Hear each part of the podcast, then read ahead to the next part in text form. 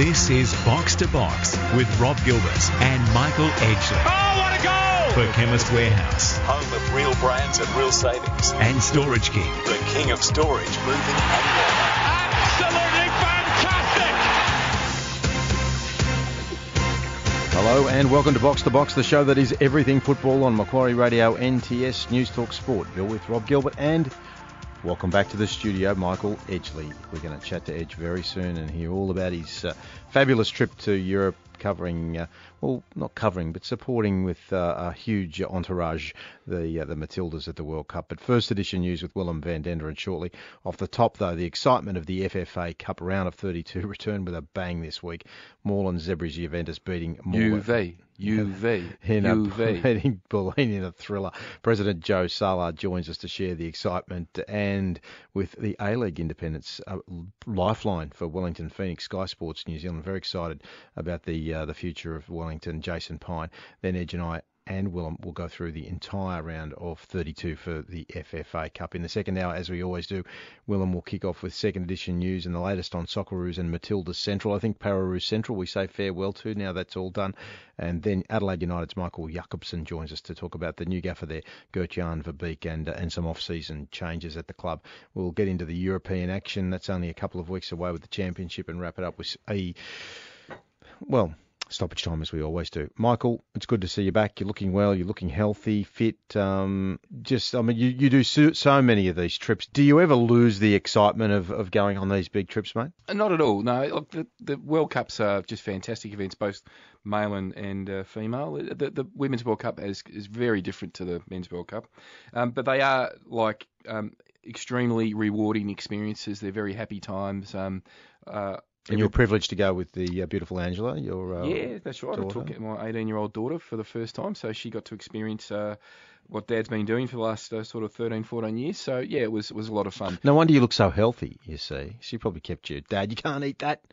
That's no, enough beer. That's enough that's, wine. No, that's right. Well, well, she's uh, got a couple of uh, eating uh, issues in terms of like, food exclusions, but yeah, yeah, yeah. she was let off the leash and uh, she, she had a great time. I think uh, she consumed her body weight in cheese. but it was fantastic and um, a, a, really, I mean, I've spoken about it on the show previously. Mm. A, a, real privilege to see the event and uh, the way it finished, and mm. really the power and um, uh, expertise of the Americans was, you know, was was there for everyone to see. Well, we'll um, probably talk more about the Matildas and, and where to from here uh, in other shows, um, but uh, we've got a big lineup tonight. So, Willem, you got a fair bit of news to get us uh, started, mate. G'day, Rob. Welcome back, Michael. Melbourne Victory have bolstered their attacking stocks, signing Socceroos Robbie Kruse and Andrew Nabbout. Kruse has signed a two-year deal to return to the club, where he ignited his career between 2009 and 2011. He'll be joined by another victory old boy in Nabbout, who spent the last 16 months in Japan with Urawa Red Diamonds. Boys, a couple of big statement signings there from Marco Kurz. Fantastic. Um, I mean, uh, some of the um, masterminds on soccer Twitter have uh, been ripping into the, the recruitment of Robbie Kruse, but um, let's just put it into perspective. These two players were starting players for Australia at our last World Cup hitouts uh, in Russia.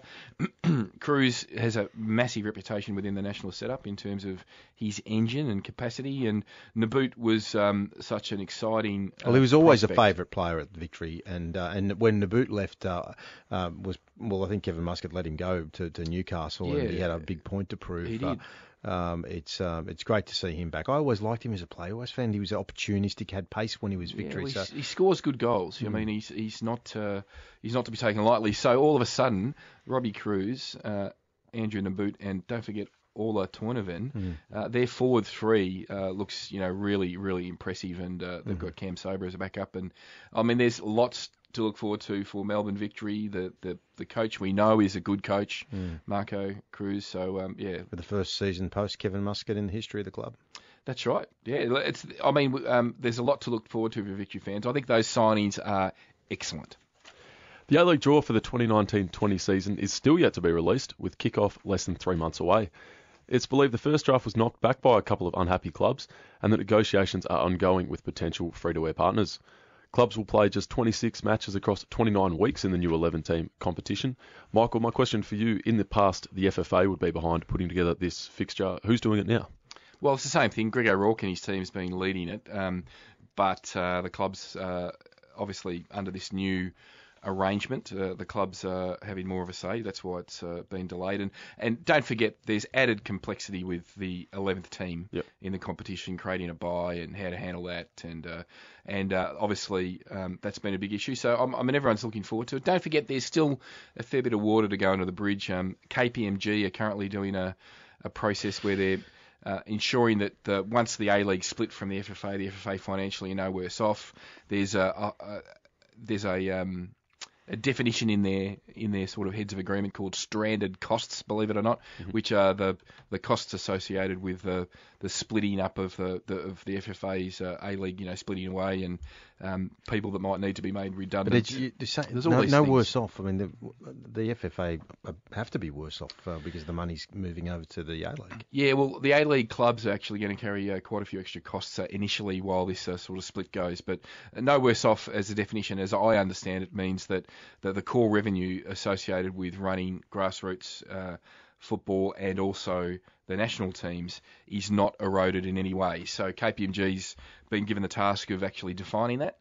Um, and obviously, there'd be a lot of people, I would assume, and I'm sure you do too, there would be a lot of people at the uh, FFA who work in multiple responsibilities. You know, they might, for example, in ticketing work for the for the federation when the Socceroos are a game, but they also work in ticketing when the A League finals are on. Yeah, So yeah. th- there's all of those sorts of definitions to go through, who sits where with um, what job, and uh, I understand that, i that initially uh, the A League clubs wanted to move the organisation to Melbourne, um, but that was obviously going to be way too expensive, and they're they're actually going to stay in the same building as the FFA. They're- College Street. yeah, in Collins Street. So College. obviously there'll be um, uh, quite a process to, uh, to unearth, and it's probably going to take a year or two to settle in. And uh, my mail is that Greg O'Rourke will be given the uh, job of uh, leading up the new A League. Uh, so continuing on in in his normal role, but obviously reporting to the, the new independent board. Alessandro Diamanti has become Western United's 20th signing as they close in on finalising their inaugural squad. 36-year-old Diamanti arrived in Australia on Tuesday and began training yesterday. He has 17 caps for Italy and is a veteran of the Serie A, scoring 33 goals in 200 games. He also spent time at West Ham, where he scored seven goals from 28 games. A good signing. I think they've got a, a really nice blend of old, young, and middle-aged players, if you like. Yeah, we haven't seen a lot of He's a good um, player, Italian players. He's a good um, player. Y- You know, real He's good done really quality well in Italian China. players. Yeah. Yeah, he's a good player. He's, he, he, he nearly came before. Uh, he's nearly been here once before. I think Victor inquired in 2014 and Yeah. asked to get a bit of the marquee fund, but he was knocked back. That's right. Yeah. Yep. So uh, that's a big signing. Um, yeah, Western United. The squad's coming together okay. I must also eat my words a little bit. I was critical of the name and the colours, but the kit looks absolutely fantastic. It nice, does. clean Yeah, I'm sponsor. still critical of the name though because you know Western United. What's it mean? Yeah, not a great deal, but I think the logo looks really good on the on the Yeah. kit as Yeah, well. what what does any name mean until it's got some Well, I- history? it's, it's got to have some geography in it. Western United. Well, Well, they well, could be playing in Broken Hill for all we know. Well, mate, Western Bulldogs, Western Sydney Wanderers. Yeah, that's um, Western Sydney. Makes okay. sense. Well, it- Could have been Western Melbourne United. well, Anyway, I Just the point of view, Rob. I don't want to. I don't want to harp on about it at all. No, you won't harp on about anything. Australia's, or the Joeys, the under 16s, are about to commence the ASEAN Under 16 Championship in Thailand. Coached by Trevor Morgan, the Joeys will face five sides, starting with Cambodia on July 28 and Laos two days later. So it's a 10 team tournament with five in each pool. The two best from each pool go through to the semi finals. And the long term view is that this group of under 16s will compete at the 2021 Under 17s World Cup. Now, uh, we got to point out a couple of things about this. is uh, quite interesting, actually, just for uh, fans of. Obviously, the national teams. The under 17 World Cups ha- actually happens every two years, so it's not a four year cycle. Um, so there's actually Trevor Morgan's going to be the busiest bloke in uh, the federation over the next six months because he's got two teams to prepare. So he's he's currently in Thailand with the under 15s, which are the 20 uh, 21 uh, World Cup guys, but he's also preparing um, the current under 17s who are going to the World Cup this year in Brazil in October. So he's got two squads to deal with, and um, the mail is he's very happy with this. Uh, this effectively the Australian under 15 team. Uh, who are playing in this tournament in Thailand coming up? Um, some very, very uh, good boys apparently, and uh, it's it's a, a great opportunity. It's obviously uh, Trevor's first um, sojourn in, in this role. So um, yeah, I mean we'll be watching with great interest. Hopefully the we haven't heard yet, but hopefully these games will be streamed. Most of them are.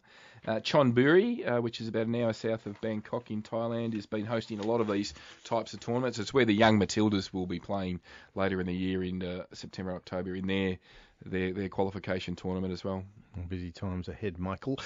Uh, park a few of those stories for us, Will, until the next hour, um, because after the break, uh, the excitement, uh, as we led off the top with, of uh, the round of 32 in the FFA Cup was there for all to see at the uh, the Veneto Club when. Um, the, the mighty Moreland Juventuses. They've been known by different names, but they've always played. been Brunswick played the Juventus, they've been Bulleen Zebras, Whittlesea Yeah. Zebras. Now they've always played in the in black, the and, black white. and and they've always been Juve. and sponsored by Mirabella pretty much all the way through. So That's right. Um, Get a light be said. globe down the down the street. It's always Mirabella one, isn't it? Exactly. So President uh, Joe Sala, a very excited President Joe Sala, is going to join us next on Box to Box.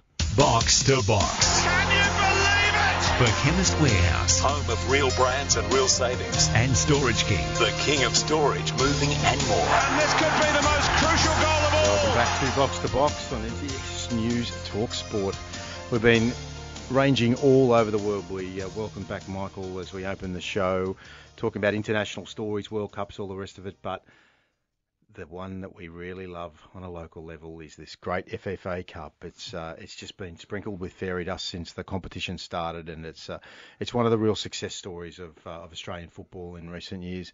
And another one of the the great stories emerged uh, in the last 48 hours with the Moreland Zebras winning a penalty shootout. The president, Joe Sala, is on the line. Welcome to Box to Box, Joe.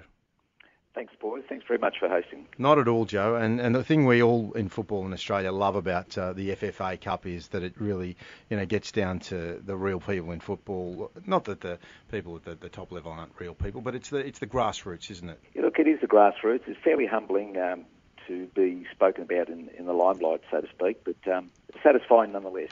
So I'm, I'm sure everybody craves the opportunity, and looks like it's our turn at this stage, so we're very excited at the prospect. Well, just for our listeners right around Australia, this is Joe Sala. He's one of the great guys in uh, in football. He's one of the people that have kept uh, the old National League club's uh, flame flickering when. Uh, in recent times, I'm talking about in the, in the last sort of decade, uh, sort of 10 years ago, where National League clubs weren't the flavour of the, the month and uh, and were shunned to a certain extent. But uh, people like Joe Sala have kept the flame alive. Now, Joe, um, for Zebras fans or Juve fans right around Australia, and you've got fans all over Australia, it just must have been um, such a special feeling to see the black and white stripes back on the big stage. Tell me, tell me how you really felt.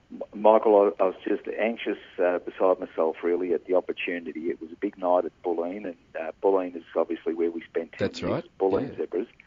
So we're um, quite happy to be back, and the atmosphere was just as good as it used to be. The ground was full. Uh, there was plenty of our, our junior members there, and complete with flags and uh, trumpets and so forth. So it was a it was a great atmosphere. So I was a little bit apprehensive, uh, apprehensive to start with, but as the game wore on, I, I got into my usual mode and uh, to see some of the old timers uh, hanging about, and all of a sudden I consider myself to be one of those. Uh, things, things happen with time, but nonetheless, there's quite a few that are a bit older than me still, and, and some of the younger ones that um, now classify me as such. I um, I was quite excited at the game, so I settled into a bit of cheering, and uh, all of a sudden I could hear chants that I, I really hadn't heard since I was a little kid, and taken with Dad a couple of times to watch uh, UB play. Never quite good enough to play for him, but I certainly remember the euphoria of, uh, of a winning game. So we had that flavour yesterday, and the emotional roller coaster of uh, the game to score first, to get level pegged, and then to uh, miss the first three penalties, only to come back and win it three-two was just an emotional roller coaster. But very exciting for us, very exciting. And in between, all we could hear was the "You chant around the ground, which was sensational to hear. It is great, Uh, and we've seen in the past editions of the FFA Cup, we've seen um, some traditional clubs like Heidelberg and South Melbourne and Melbourne Knights get their moment in the sunshine. So I was very happy that Juve, uh, a terribly proud and prestigious club in Melbourne, has got its opportunity. Uh, Joe, I, might just get you to reflect on the journey to, to date because um, for, for many years, uh, Juve was um, almost homeless, and and your administration has uh, done an awesome job. You you focused on prioritising a home base to rebuild the club from. Can you take us through that uh, that journey and how difficult that's been, and, and and where the club's positioned now? Because you've got a fantastic home base now with a tremendous uh, training facility, and and you've really built the foundations for the club moving forward. So why don't you just reflect on that journey for Juve fans right around Australia? Look, I will do, and thank you for that, that intro. Correct you are. I mean, for Australian football, it's always been about um, facilities and, and home base scenario. So it was it was rather unfortunate, um, whichever way it occurred, and there is obviously a few stories as to why. But we moved north of our base in the inner city of um, you know Brunswick, Carlton, Coburg, and and went extreme north due to facilities uh, infrastructure not being available for us, even though we're in the National League in those days. So once the club did that, there was a certain group that thought maybe it, you know it wasn't the same club and and uh, and so forth, and others said this is a new horizon. We just need to expand to better territories. The problem is that we we missed out along the way. Various administrations missed out along the way of securing some prestigious home grounds that probably could have been ours at this stage, uh, a la Bob Jane with uh, South Melbourne and Melbourne Knights and so forth. So the generations um, went past and we sort of missed a little bit of those opportunities. And so we headed north. But um, one thing we didn't let go was our identity, nor our registration number. And uh, that stayed with us all the time, and we've never played in anything other than black and white, and wouldn't allow it in any case. Be they mergers or takeovers, the club maintained its dignity. I feel quite humble simply because these are some of the aspects that have been passed on me by uh, previous presidents and committeemen and people that I look up to who were, shall we say, mentors and still are. Because it was my club that I supported, I, I adopted that lock, stock and barrel. And as you delve deeply into it, you realise that it's all true and and the fact that you know we follow like we follow AFL clubs or like we follow basketball clubs, we follow those clubs for life. And give or take, be they good times or bad times, we, we've got to stick and stick together. We headed north and uh, didn't quite work out for us. We, uh, we ended up 10 years um, at Bulleen as Bulleen Zebras and played in black and white, even though Bulleen itself played in their traditional uh, burgundy colours uh, for the junior arm. But nonetheless, quite happy as Condit in there. Uh, the situation came obviously that uh, Bulleen were looking at it rather heavily and suggesting that two different identities looked like they were the same thing. And even though we performed quite admirably there by runner up in '97 after the merge, uh, winning winning in my first year as a sponsor of the club, uh, sorry, as a sponsor of the club in '98, and again creating uh, the VPL title in 2004, which is they're, they're, times that I'll never forget. I met some very good people along the way um, from the football code uh, some great Australian players and coaches and so forth, Peter Odson, Joe Mullen, all names that I'd revered, uh, you know, growing up and watching on TV and reading in the newspapers. So it was a good time for us, but we just lacked that stability to be able to, um, shall we say, grow even more because the identity structure wasn't 100%. So once the 10 years had elapsed, there was a decision to be made by both uh, by all the members whether to again renew our association with the Veneto Club or to move to, shall we say, greener pastures. Now, greener pastures was was one of the was the only reason we left the city of Moreland um, in those days because of the lack of facilities and infrastructure.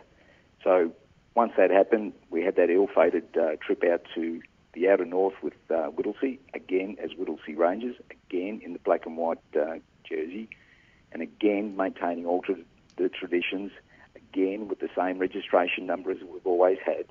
So this is the club that is now migratory simply because of the fact that it needs to re-establish itself. So, Joe, before we go on, one of the uh, the, the connections to, to your long history as well, uh, it can't uh, uh, go unremarked, is uh, is the incredible sponsorship of, uh, of Joe Mirabella and Mirabella. 47 years 47 consecutive seasons of association, and uh, you know, despite the fact that you've had to move from one place to the next, uh, it's got to be said uh, as we speak to Joe Sala, president of the the, the Moreland Zebras, the Juventus, the Bianconero in the uh, afterglow of that magnificent win over Bulleen, um, that uh, that it's great sponsors like Mirabella that um, that help clubs survive. Generational sponsors, generational, and we're talking decades, like you just rightly said, uh, Rob. Uh, the Mirabella International, certainly, uh, the Mattioli Group, who still maintain association with us, uh, the Metal Form Group with Peter Bellasoni, again a past president, um, Chris Sanoski, Horton Stotts, all, all these these great sponsors have been with us joining recent additions like uh, Jeep and um, Landtrack. And all of these people that are staying long term with us uh, is an in, indicative of uh, the faith they have in the brand. And the rebranding as such, uh, of uh, of the club to drive it further. But without their support, uh, I certainly wouldn't be in this role for the number of years that I have been. Uh, that's a, a mighty gratitude from me personally, but their their uh, continued support of the club is just unheralded, really, in Australian football. So you're quite correct, Rob. So what about um, if you uh, get drawn in a home game uh, for the round of 16, Joe, and uh, you're lucky enough maybe to secure an A-League club? Do you know where you will play the game? Well, we do. We, we'd earmark CB Smith Reserve, obviously, as Yep. our home base. We'd earmark that. The trouble with uh, CB Smith is that it doesn't have, I, I believe, the correct uh, Lux rating Lighting, of yeah. 500. Yeah. So uh, it only rates at about 240 or something. So Yeah. we You can speak to Mirabella about that, surely, mate. Get a few extra Yeah. globes out there. we did, and he was the first one to put up his hand to see what could be done. The, the fact remains that it needs to be rewired to, Yeah. to allow for that 500. So we've locked in um, ABD Stadium out at Hume, Okay. just in case. But if we draw an NPL team in the next round, and it's not an A-League club, we're quite um, quite happy to accommodate them at CB Smith, which we can technically. So we, we're just in the lap of the gods in that regard. I, I know uh, um, what, what a proud and wonderful moment this is, but it's, the journey's not over yet, mate. So uh, it's, No, it's put the, the mighty uh, The the mighty Zebras. zebras back up in the, in uh, the spotlight, and um, and it's uh, something that we look. We just love talking about the FFA Cup uh, when uh, when the when the, uh, the the clubs like uh, yours um, get a result and then uh, and go go you know into the deep into the tournament, don't we, Edge? We certainly do. And uh, Joe, I was um, coming back from Europe a few days ago uh, before your game, and the old uh, Mr. Mir- Mirabella was on the plane, and he was. Uh, I helped him with his Louis Vuitton luggage. of course. I did say to him, um, "You come back just in time to watch the zebras," and he said, "Yes, I have." It was fantastic. We just bumped into him, him at Tullamarine Airport, and um, and I, on behalf of uh, the many, many, many uh, Juve fans right around Australia, you're one of those clubs that uh, has them. Uh, well done, Joe. Congratulations. I hope you thoroughly enjoyed your, your moment in the spotlight, and uh, let's hope uh, you get one more win in the round of 16 and get down to the final eight. And the Juve fans right around Australia will be uh, thanking you with all their hearts, no doubt. Oh, much appreciated. We're certainly going to give it our best shake. And uh, for all the black and white supporters uh, Australia-wide, this is the club down at uh, Hobart, Hobart Zebras, uh, people in Adelaide. I Yep. know they're all looking for us because we've all been in contact. So all the best and may the black and white continue in Australia. Good on you, Joe. Well done, Joe. Thanks, Joe boys. Sala, president of uh, the mighty Moreland uh, Zebras, the uh, the Bianconero Juventus uh, of Australia, proudly carrying those uh, those black and white stripes uh, into the uh, the round of 16 of the FFA Cup. What a great story that is.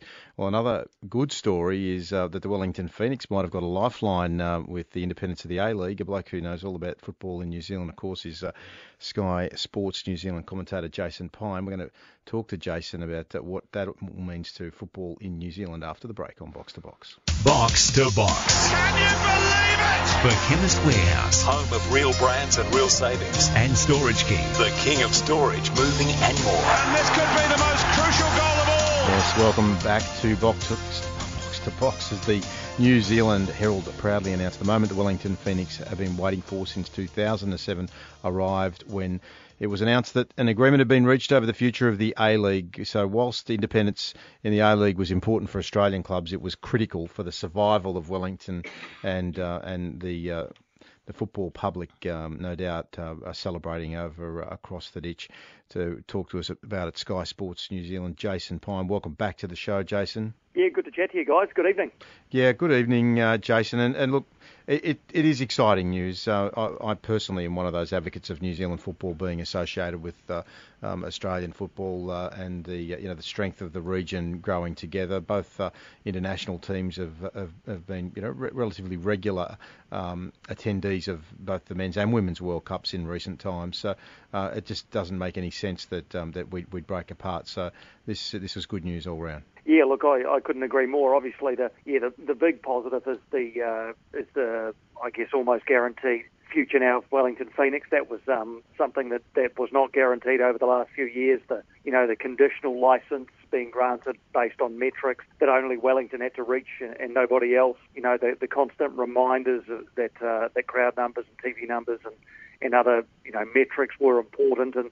And even though um, I understand that, that Wellington were one of only a couple of clubs last year who actually increased their attendances and their television ratings, uh, it still wasn't enough to uh, avoid them having to pay a bit of a, a penalty at the end of last year, uh, up to reportedly a million dollars to Football Federation Australia to make up the shortfall. So, yeah, look, it's uh, it's it's good that uh, that looks as though it's in the past. We'll, we'll wait and see. Um, you know what the independent A League looks like, and, and um, by the sounds of it, it's it's going to be a, a brave new world for, for clubs on on uh, certainly your side of the Tasman and, and the Wellington Phoenix as well. So yeah, happy days. I, think it's it, it certainly gives the gives the club themselves the opportunity now to, to do some long term planning because with that uh, uncertainty hanging over them, everything from signing players to to uh, getting sponsors into long term deals to, to even attracting fans to the football club was a bit problematic. So uh, hopefully those obstacles have all now been removed. Uh, Jason, was the broader New Zealand football fan, and in, in, particular the Wellington Phoenix fan, acutely aware of the uh, precarious nature of the of the future until this recent development eventuated?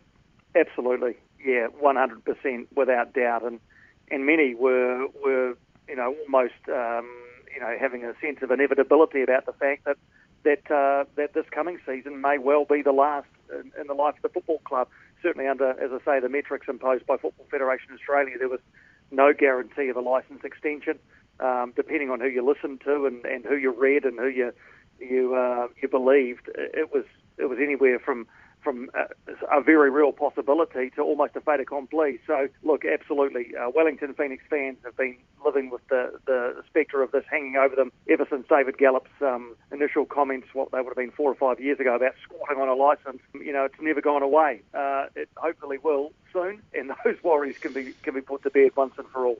Well, um, let's talk a little bit about on the field. Um, since Mark Rudan cut and run, uh, Ufuk Talay's been appointed as coach. Uh, what what can you tell us from what you've heard about how pre-season's kicked off and uh, in terms of the squad? Um, we'll talk about Sarpreet Singh in a little while, but uh, what, what, are you telling us out of uh, out of the club at the moment? Yeah, I actually went and watched the uh, Phoenix play their first pre-season game last night. It was against a, uh, a Central League opposition, so effectively, I guess, equivalent to your state league. Yep. Um, I guess the fairly weak side, to be honest. Um, Wairarapa United.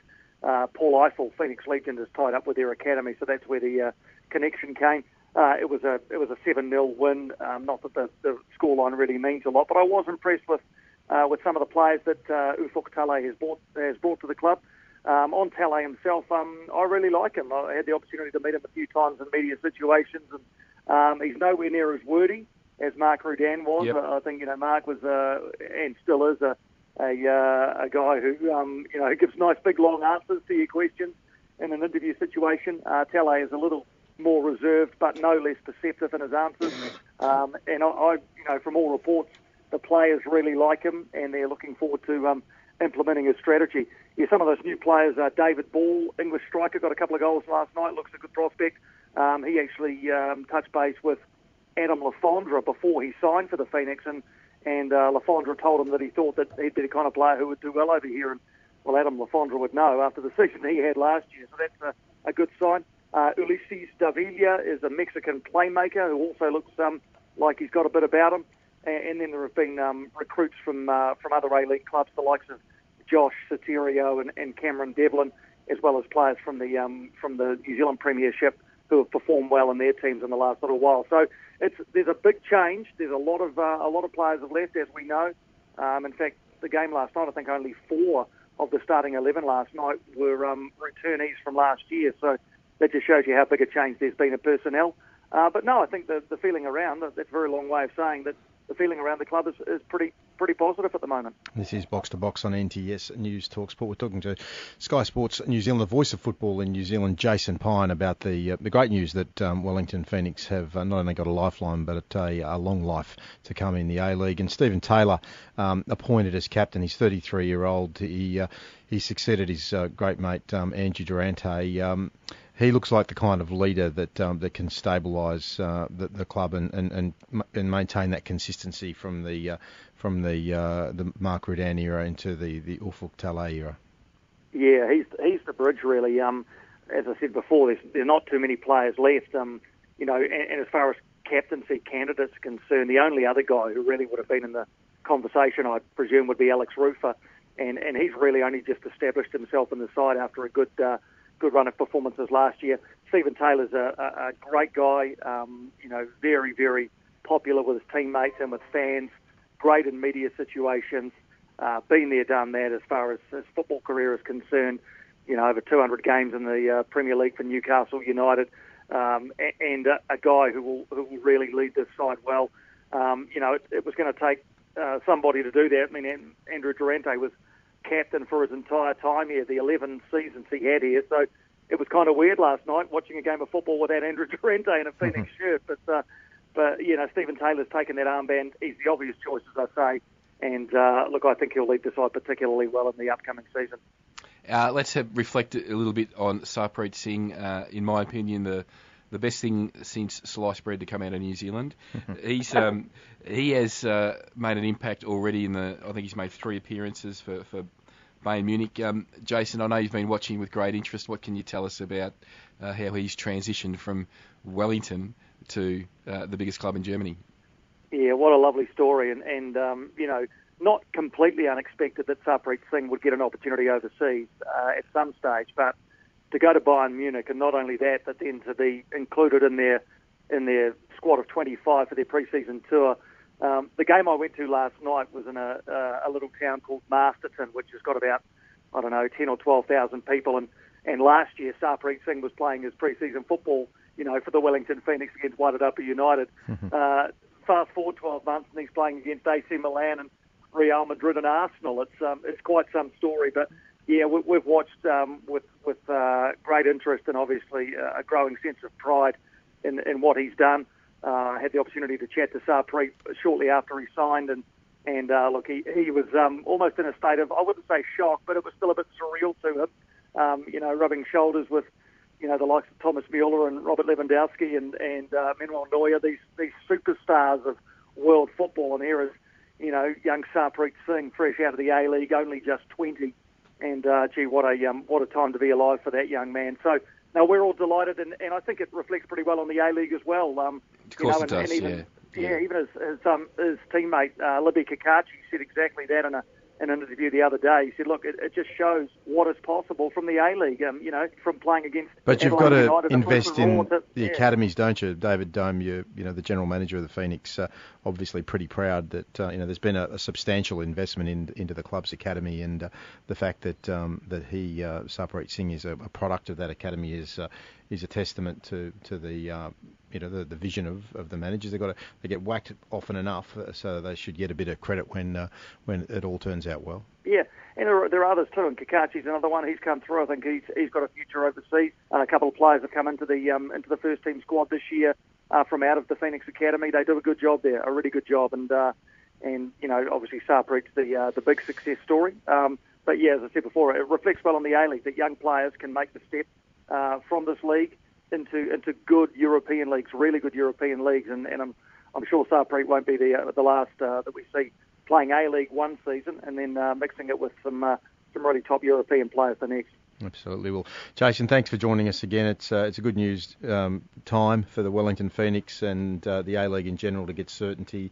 If there's one thing sure to, to create instability, it's uncertainty and uh, the knowledge that uh, look, even though Mark Rudan has left, he, he did leave a, a quality legacy at the club and uh, and plenty for Ufuk Talay to, to build on and uh, hopefully we'll see um, you know a, a, you know a step up from the you know the finals performance of this year into an even better season in, in 1920. Yeah, we'd, lo- we would love that. We're looking forward to the season getting here. Yeah, I can't wait for the games against. Yeah, can't wait for the games against Western United. Just quietly, really looking forward to those. So, Me too. We're looking forward to those two. We'll be in your care for Rick. Yeah. He did cut and run, so I wonder what the welcome will be like down at uh, the Cake Tin uh, the first time that Big Mark Rudan uh, struts out there in his trench coat. Yeah, well, I think I think it's a bit rough saying he cut and run, given that uh, given run, that did so. Wellington was on their absolute knees when he turned up over there. I think uh, there's a bit of gratitude there as well. No, he did a good club. job there, but he did cut and run. Yeah, no, he, he did a great he did a great job. We're looking forward to having him back here for a uh, a game against the Phoenix for Western United. I think it'll be a uh, an interesting night, lads. Put it that way. Yes. Good on you, Jason. Thanks for coming on the show, mate. Cheers, guys. We'll Talk to you again soon. We're going to uh, get back to the FFA Cup uh, with Willem uh, in the studio and break down all the other games and uh, and what um, the round of 16 is starting to shape like. Uh, so stick around because that is all next on Box to Box. Box to Box. Can you believe it? For Chemist Warehouse Home of real brands and real savings. and Storage King. The king of storage, moving and more. And this could be the most crucial goal of all. Yes, this is Box to Box. We celebrated with Joe Sala earlier on in the show as uh, his Zebras uh, had a mighty penalty victory to get into the round of 16 in the FFA Cup, but there's a stack more games featuring the A-League clubs as well coming up uh, over the next week. But before we get into that, I want to let you know that right now at Chemist Warehouse, there is half price off the Swisse range. Half price. I take a Swisse men's Ultivite every single day, and I attribute that to giving me some of the uh, pep up and go that I need throughout the course of the day, the energy that you need to get through uh, your busy, busy day. But, you know, this coenzyme Q10, there's the children's Ultivite, the high strength cranberry. Magnesium. Fantastic. Of course, magnesium. If you're not sleeping well, um, I encourage you to get into the magnesium because that is another um, supplement that uh, I do take because it just uh, relaxes and chills you out and helps you I've get always wondered why you were so cool. That's it. That's magnesium. Half price right now. Thank you, Michael. Uh, as you take the P15S out of me, Chemist Warehouse. Snow what savings the big, big catalogue is out right now. It's probably in your letterbox. So remember, why would you pay more? The August catalogue is out now for Chemist Warehouse. Get into Chemist Warehouse. Hey, Rob, straight away. got a question for you. Yeah. When are you joining Sky News? Now, now all your brothers work there. Well, um, I'm sort mean, of. you've well, gotta get I've been, Guernsey. uh, look, I've been, there's well, see, I've been around you long enough, Edge, to know that you're the master puppeteer. So I've just been putting people in places right now, and uh, Paul Whittaker and I are having coffee tomorrow morning. So uh, no, it's great to see the boys doing really well. Timmy doing the uh, the weekend breakfast. You are fake news. I I, uh, I was uh, I got got home from obviously Europe, and as you do, you Kieran, of course. I can't mention the little baby brother. There. That's right, Kieran and uh, Timbo, your your brothers. But I was just had a bit of jet lag, and I thought I'd turn on a bit of Sky News, and got the uh, got the um, the ad promoting all the talent, and there's Kieran, there's Tim. I was just waiting for you to pop up on screen. Well, we've got to get box to box. The um, you know, I've, I've always had this vision for box to box. Uh, you know, remember Mike and Mike, uh, the guys that did the American Sports Show in the radio Yes, studio. yes. Uh, um, that uh, yeah, I, th- I I do think that that's possible. So maybe we need to pitch that to the guys We at, do, uh, at we do. Sky News. But uh, no, the boys doing beautifully. FFA Cup, uh, Willem, round of 32, uh, kicked off uh, during the week, and uh, the first Michael. game, Brisbane Olympic 5 defeated Bayswater City 2. Great to see, obviously, Brisbane Olympic um, uh, in the in the theme of the NCIP, Brisbane Olympic with some uh, Greek heritage. Great to see um, some Greek names on the score sheet Lucas, Smith, and Lofthouse. It was all about Lucas, wasn't it? Loft- Chris Lucas, who Lofthouse. can play well. But remember, though, you know, even though my surname is Gilbert, I'm half Lebanese. So my right. mother So was maybe all Mansour. these so, all yeah. half Greek. Is that what you're saying? Well, my sister's surname uh, is Anastasopoulos, you know, so Yeah, she's married to a Greek, so you never know, Edge. Yeah, you never know. You never know. But uh, a big, they're, they're, they're the strongest team, one of the strongest teams up in Brisbane.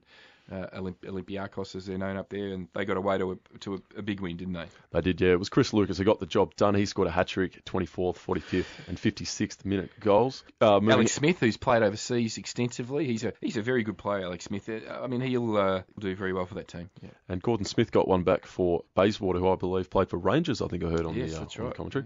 The thing though that I really want to see Edge and Willem in in the um, you know the final years as we lead into the second tier is is the A League clubs starting to recognise some of these uh, this young talent that's coming through um, from from these clubs. You know they're, they're they're busting their hammer to to get involved. I know a young fellow that plays for Danny Dandenong Thunder, uh, Blake Carpenter, scored a ripping goal um, a couple of weeks ago. Uh, you know these young fellas um, need to be given the opportunity to to see that their future lies in Australia and given hope, don't they? Will I think I agree with you, Rob. I think in the previous A League season just gone, we saw that mentality slowly start to change, and there were a number of players from the state leagues who did actually finally get a crack. Elvis Kamsoba, Kenny Yeah. Matthew, Matthew Miller was at Central Coast, one of the highlights of the season. So I think Mm. the mindset is slowly starting to shift. We saw a lot of evidence of that last season. And, And the club that you affordable. like to give a kicking to every now and again, Melbourne City, Yeah, they've done, deservedly so. they've done a good job with younger players. They've uh, Mm-hmm. they've all they've all um, you know they've they've given opportunity to young players. Lachie Wales, Riley McGree, Daniel Okay. Arzani, Credit where it's due. yeah, uh, Nathaniel Atkinson. Tim Cale. Staying with the uh, FFA Cup up to Darwin, Edgeworth travelled and got the job done. They won 3 0 with goals to Smith, Gardner, and Crawley. Mount Druitt Town Rangers hosted Manly United, and this was a bit of a thriller, gents. It was 2 all after six minutes. Oh, sorry, it was 1 all after six minutes. It remained 1 all until the 95th when Harry McCarthy put uh, Manly up. Yeah, John I mean, that, that is a fair income. Five versus Silvertail. I was going to say that Manly United up there. I know there's quite a few guys from Manly United who come on my World Cup tours. and They usually are- need a passport They to are travel loaded away these boys. to go they out to are Mount Druitt, loaded. dinkum. So uh, they've been talking about getting in the FFA Cup for some time. They are one of the big teams from the NSL, and they nearly got rolled by the Mount Druitt Town Rangers. come on, Pasquale uh, and the boys from Manly United. Come on, got the job done in the end, 4-2 on penalties. on pens. Uh, Bulleen and Moreland, uh, we um, spoke to the gentleman Yeah, in so first Joe hour, Sala, of Joe course, Sala, of course. Uh, El so- Presidente. yeah, he was forced to wait until penalties for the 3-2 victory. Yes, he would have been biting his fingernails. Adelaide Olympic and Floreat Yes, they were three. Not only that, they were three goals down in the penalty shootout. They were gone for all money, so that is uh, no doubt very exciting. Yeah. Adelaide Olympic 4 over Floreat Athena 3. This was another game that ebbed and flowed throughout. At least we've got a Greek boy in there, Ianis Simi- uh, Simisis. He, he got two goals, including or three goals, including a pen. And in the final game of the night, uh, Magpies Crusaders, a club with the best name in Australian football, won 2-1 over Camira Colts. Although I think Camira play in the third division of Yeah. Queensland, so that's fantastic for them to Where did Magpies get even play? that far. They are in the first division of the Queensland NPL. Okay, I believe. Good, good, excellent. Okay, let's go through the next week's games. Um, the traditional uh, champ, traditional um, super super club from uh, Tasmania, South Hobart. They're going to host Marconi Stallions. We'll then have uh, St George host Sydney United. Yeah, I, I mean, great to see St George, that uh, famous Mm. uh, club which uh, Leslie Ergay was involved with, uh, Les Murray, obviously. Campbelltown City and Melbourne City. Uh, so Melbourne City get to go up to Campbelltown. Um, interestingly, Melbourne City didn't do o- Oakleigh from the NPL beat them uh, quite convincingly uh, last week. Then have uh, Maitland will host the Central Coast Mariners. Mariners have a pretty poor record in the FFA Cup. They're Often get knocked out in these Yeah, early ones, so, so, a bit of um, interest in that one. yeah. And finally, we'll have the Cooma Tigers from New South Wales host Hume City. Did we mention the Tigers uh, FC v Hume City as well? At, um, Yeah, that's what we Yeah, that's mentioned. Cooma Tigers, yeah. Cooma Tigers, yeah. Good, good. Sorry, boys. All right, well done, Willem. Um, so that's um, that's a big round of 32, and uh, and hopefully uh, we'll get some of those classic nights uh, on uh, on Fox Sports. They do a good which- job, Fox that- Sports. that- I that's love it. it. They're, they're love. Murray Shaw and the boys. They really do coordinate that Murray well. no I think Murray's left, has he not? Yeah. Oh, there you go. He's Well, yeah. Well, whoever's doing the job Murray's, now. Murray's, Hello, Murray's on holiday, spending superannuation. Okay, all right. Well, whoever's doing the job now is doing a good job. So, uh, I feel the legacy of the great Murray Shaw. So, anyway, the uh, that's the next uh, couple of weeks. All right, boys. So, um, the next hour is going to be chock a block because Willem's got um, plenty of Socceroos and Matilda Central in uh, news too. Michael Jakobsen, he's going to join us from Adelaide United. Always uh, a very generous guest, the uh, the Danish uh, superstar who. He's going to background us on some of the new signings there, in particular Gert-Jan Verbeek, um, Pim's um, long lost brother. Hey, I've got another question for you, Rob. No, no, we've got, a, got another question for you. Okay. Um, I know that you love the Italian, the Italian side of things. Yes. Yes, you do. No, so who is your favourite Italian team, or it's, it's Italian team with heritage in Australia? Who is your favourite? Oh, look, it, it it would probably be just from growing up would be Marconi Marconi. because I grew up in the western suburbs of Sydney. Guildford's only a couple of um, suburbs away from Bossley Park, and um, and I remember uh, going out there on a few occasions to see. I What would remember watching West Was it- Ham. did they have slices of pizza you could buy, or would you get some pasta yeah, in the yeah, in yeah. the canteen? Yeah, all, all the good stuff. A bit uh, of know. uh, canotto. yeah, uh, yeah, mate, I love a Chinotto. It's yeah. uh, it's a fantastic. They didn't uh, serve lattes; they served espressos. no, gelato, uh, yeah, all the good stuff, mate. Gelato, cookies and cream, or I'm trying to work out what. Pay attention to you while I'm trying to work out what Nigel's playing. Yeah, this is it. But no, no, Marconi. But I do love Juventus as well because my father-in-law Luigi, who has gone to God, um, uh, is uh, a big fan of um, of Juventus. Yeah. All right, let's wrap it up, boys, because we're going to go to the break, and next hour is going to be a huge one. Jakobsen, Europe, stoppage time, all on box to box.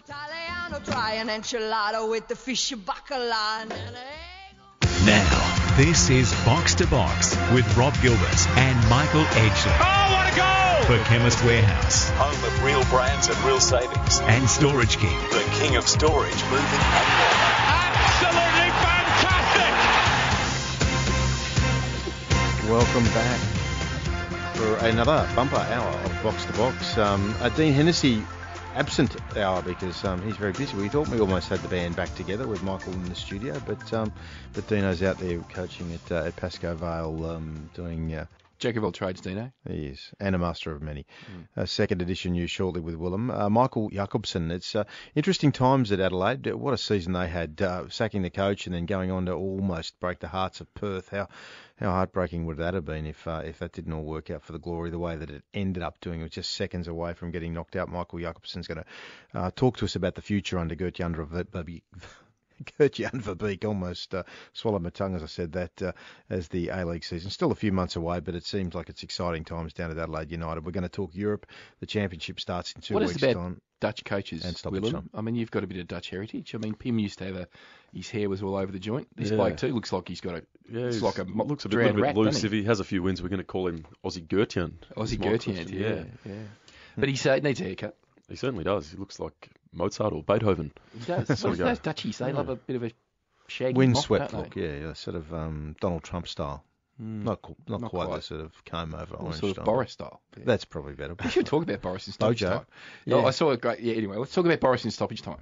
Okay, if we mm. like. Yeah. For now, Socceroos and Matilda Central for the Green and Gold Army support the Olyroos in Thailand as they look to qualify for the 2020 Olympics with the Green and Gold Army. We touched on Kruse and Nabbout joining victory off the top, but another fringe Socceroo will be leaving the club with Terry Antonis signing a multi-year deal with Suwon Blue Wings. Suwon sit sixth in the K-League where Adam Taggart still leads the scorers charts with 11 in 19. How's Adam Taggart going, mate? You what, Yeah, very going close very watching well. brief on him. As I said, yep, still leading the the, uh, the scorers charts, and he's got the K-League All-Stars clash against Juventus coming up shortly, I believe. which is really good for him actually. So good on Adam Taggart. Uh, and I believe it or not, the Green and Gold Army had been contacted by seven people from uh, the Suwon Blue Wings and uh, wanting to go and see the Socceroos play against oh, excellent. Taiwan. Yeah, There we go. it's good. So he's making an impact uh, down there. The fans love him. Milos Degenek will return to Red Star Belgrade after six months in Saudi Arabia with Al Ain. Degenek played in the Champions League with Red Star last season, and they've commenced their qualifiers for the next for the next Champions League. I think he'll be a bit happier back at his home club in Red Star than he was in Al Ain. I think He, he, just was. filled up his bank account. He did, yeah. The and pockets are full, back and I to Red Star. I think He- the fans were a bit over him as well. The- He was only there a short time. Yeah, the dirham uh, obviously goes a long way in uh, in uh, Serbia. So uh, yeah, he loves Red Star. If you only got to follow him on Instagram to know that uh, that's where his heart is. So uh, important play for the Socceroos in this uh, World Cup uh, uh, qualification campaign. Milos is going to play a lot of time, so let's hope he uh, he continues to uh, work on his craft and get the job done. But he no, he's if you follow him on Instagram, he's pretty happy about being back in. Onto the Matildas in the National. Women's Soccer League. Hayley Raso scored a double for Portland Thorns as they thumped Houston Dash 5 0. Raso netted in the 12th and 23rd minutes, while Kyah Simon was subbed off on 32 minutes for Houston Edge. Was there anything behind that? Was she injured or? Well, I was actually um, I, I heard that uh, Hayley got a goal early, and then I, I, I flicked it on uh, while I was in the office because it was uh, playing during the day on Thursday. And you know, I saw Hayley's second goal, and then I did notice uh, Kyah come off the ground in the 32nd minute. He also substituted at the same time Christine Nairn, who is arguably their best player. Um, so I think what he's done is got cracked the sads with the two good players. They're four goals down. Realised probably there's no chance to win the game, and wanted to um, look after his two best players. And uh, but yeah, interesting that they would get subbed so early. They didn't look happy about it. They looked pretty unhappy. Sam Kerr netted the winner for Chicago Red Stars as they overcame North Carolina 2 1. Kerr continues to lead the Golden Boot for the competition with 10 goals in 10 games. Did you see that goal, Rob? No, I didn't. No. Well, she uh, got round a defender by nutmegging the defender and then slotted the goal in between the goalkeeper's legs. So it was a fairly good, uh, fairly good highlight for a highlight reel. So 12 months out from the Olympics, um, there's not going to be much of a chance for the Matildas to draw breath at all before they start prepping for, for that tournament. Well, they've got there? their um, qualification. Don't forget they have to qualify. Yeah, yeah. Uh, so they have a, and it's it's because Japan is at the Olympics. There's one less spot for the Asian Yeah. women, so they have to finish in the top two of the qualification tournament. That's in March. Mm-hmm. Uh, and then they will also play uh, in the Tournament of Nations in America in June, and then obviously the the Olympics are at the end of July and the beginning of August. So that's their that's pretty much their program. Yeah. Right. There is some thought about uh, the Tournament of Nations uh, in Australia as well, whether that will go ahead. But I, I'm, I'm expecting they'll play six or seven games, be, be, uh, maybe maybe as many as ten before the Olympic Games turn up. Oh, we'll get all that together. Maybe uh, see if we can uh, Yeah, give the rundown I'm next expecting week it, while I'm that- on exactly and we should that- actually, um, when we do a, a segment on the Matildas, we should look at the fringe Matildas who might uh, sort of bust their way into the Olympic squad. Don't forget, it's less than you take less players in the Olympics than you only take Mm. 18 players versus 23 to a World Cup. Gents, we'll jump over to Spain where Antoine Griezmann's transfer to Barca is causing a great deal of controversy. Isn't it what? It's being investigated by the Royal Spanish Football Federation after Atletico Madrid, his former club, reported the deal. They believe Barca owe them uh, huge figures here, 127 million on top of the 191 million they'd already paid.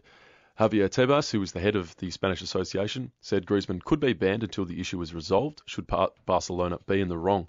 I just think it's a little bit unsavoury the way these clubs deal with themselves in Spain, the big three. I mean, Griezmann signed a five-year extension just last year. Now he's going to Barca, crying when he wore the jersey. Said it's where I've always wanted to be. I just find it a little bit sort of petty the way that those three big clubs sort of deal with each other in the media. Uh, they hate each other, Willem. Mm. They absolutely hate each other, and uh, there's a, there'll be all sorts of shonky, shifty stuff going on behind the scenes. Staying in Spain, Gareth Bale's Technical term that, Rob. Shonky, Yeah, shifty. The Gareth Bale saga's getting a little bit ugly as well. He surprisingly came off the bench and helped Madrid come from behind to beat Arsenal in the International Champions Cup. Earlier in the week, manager Zinedine Zidane had said, We hope Gareth leaves soon. It would be best for everyone. His manager, Jonathan Barnett, then came out and labelled Zidane a disgrace. Uh, Zidane, after the match, said nothing changes. He's still likely to leave. Edge, where do you see him going, if anywhere? Well, he wants to stay uh, as long as he can at Real Madrid because he's on a huge, Massive, massive, contract. massive contract. So each, uh, I think it's about uh, 400 pounds a minute. So you explain how, how how that works for our listeners, Edge. So so he he says "I- I've got a contract, I'm staying. You're going to have to get rid of me. So so so he does that, um, and and they um, have comes to to- arrange a transfer. It, it's it's up to the other club to obviously either underwrite some of that fee or for Real to carry the fee. That's um, right. So typically, there's three scenarios. Uh, One is that Real gets completely um, cracks the sads with Gareth and starts to exclude him from training and not select him. Uh, that that would be a big call. Um, the second scenario is that uh, Real Madrid will pay some of his contract uh, to the new club. Okay, so he, basically goes to a, a different club, but he's getting the same amount of money. Or the third uh, third scenario is that Gareth decides to maybe take less, but might take a longer contract, etc. So those are the scenarios that will play out. Um, it seems like uh, Bale's manager and Gareth are deciding to stick it out um, until they get a better commercial op- opportunity. Pep Guardiola has been forced to deny Manchester City were arrogant on their recent trip to China. Chinese media took aim at City's apparent disregard for local fans and media as they played matches in Nanjing and Shanghai. Guardiola was criticised in comparison to Wolves manager Nuno Espirito Santo, who was apparently far more enthusiastic during the trip. well, what do we know about that? I, I can't say that I'm uh, an probably- expert on that. Probably didn't want to go as part of the Asia Trophy and do all the uh, promotional stuff. He probably just wanted to do his pre-season back in Europe and I feel so sorry for these players. They play such a long, grueling season, and on their pre-season slash off-season, they're forced to travel all over the world. That seems like almost the hardest part of the fixture. Yeah, I feel sorry for them too. Well, I'm um, Oh, they're on- I know. Until you see uh, the yeah, size of their pockets, I know. buses around. For God's sake, mate, they've been treated like fair income royalty. I'd like to be uh, in their boat for just one week, mate. It would be it'd be just like being uh, you know a, a, a, a king in um in, in a sporting sense, wouldn't it? Certainly would. Celtic have moved a step closer to the Champions League with a 5 0 first leg win over Estonian side Nõmme Kalju in the qualifiers. Tom Rogic and Daniel Arzani watched from the stands as uh, Kristoffer Ajer, Ryan Christie, Leigh Griffiths, and Callum McGregor found the score sheet. Staying with an Australian uh, perspective, Trent Sainsbury was on the bench for PSV as usual. Uh, they needed until the 92nd minute to overcome Basel 3 2, and Red Star Belgrade, soon to have Milos Degenek back on it, defeated Yeah, Helsinki. you 2-0. mentioned Daniel Arzani. What do we know about his um, rehab and how that's uh, uh, he's tracking? in, in Just about in full training, isn't full he? training and ready to go. Yeah. excellent? Fantastic. Uh, to another young Australian making waves overseas, Jacob Italiano is turning heads at Borussia Mönchengladbach. He's started uh, his first season at the club really well. He's featured three times in pre-season against Augsburg, uh, Rayo Vallecano. He then went and scored against uh, Istanbul Basaksehir. So it was Mario Vossen, who's the German scout, who brought him over to Gladbach. He was also the man who got Matthew Leckie over there. Similar players in a similar mould. So really exciting to see if, if he can follow a similar path. Absolutely, and uh, I mean, it wasn't so much this year because he Perth had such a sh- strong squad that he didn't get much of a look in the last A League season. But the year before, he got a few games, and uh, um, a lot of people from Perth who I know say that he's a, a very exciting prospect, and he doesn't get the recognition on the East Coast like Daniel Arzani does, for example. So a lot of people think that he's he's as good, and uh, we'll be watching him with great interest to see if he can take on the Bundesliga. Now, we said we'd mention Boris Johnson in stoppage time, and this may tie in just a little Yeah, bit. Yeah, this is what I wanted to Yeah, mention. some interesting news from uh, Kick It Out, who, of course, are football's primary anti racism body. Their chief executive, Roisin Wood, believes uh, a rise in racist abuse in football can be linked to Brexit. Stats have shown reports of racism in English football rose 43% last season. Uh, Wood told the BBC the British Home Office is seeing a rise in hate crime, and that if it's in society, it will inevitably trickle into football. Now, that could also be to say that people are actually reporting these incidents more so, that there's not more racism, it's just being reported more. But at the I- same I- time, honestly, I wouldn't be surprised if that was the case. I think uh, we all have been to enough sporting events and heard enough rubbish in the uh, the grandstands over the years to know that that, that kind of crap um, normally didn't get called out. That uh, the people would get away with it. But now, if you're sitting in a grandstand and someone goes on with that sort of stuff, that there will be people around that will object. So if you're going to be fool enough to uh, to uh, expose yourself as a racist, then uh, you're going to have to suffer the consequences. There's also a great little bit of a video going around on social media of Boris playing in, played in a charity game, and uh, he's he sort of attacks um, one of his fellow politicians on the other side of the field. He's, he sort of goes to close him down, but trips and almost rugby it was a tackles. A bit- bit like- yeah, he was playing the wrong game. A bit like John Howard uh, when he was uh, playing was, cricket for yeah, it was, it was pretty much like that. So, yeah, Boris, eh? Uh, he's going to he, he- all fire and brimstone in his first uh, speech as prime minister. So, um, yeah, it'll be interesting to see uh, what happens there. But uh, no, um, I spent some time in Europe, Rob, as you know, and uh, bumped into a lot of English people. And uh, the first thing they want to talk to you about is Brexit. Okay. It's a very passionate Well, we'll just uh, we'll, we'll do the um, the, um, the the political uh, sort of uh, off um, uh, offcuts of, uh, of box to box and give you an extra 20 minutes in the podcast. Maybe and Edge comes in off the long run about Brexit. Brexit, yeah.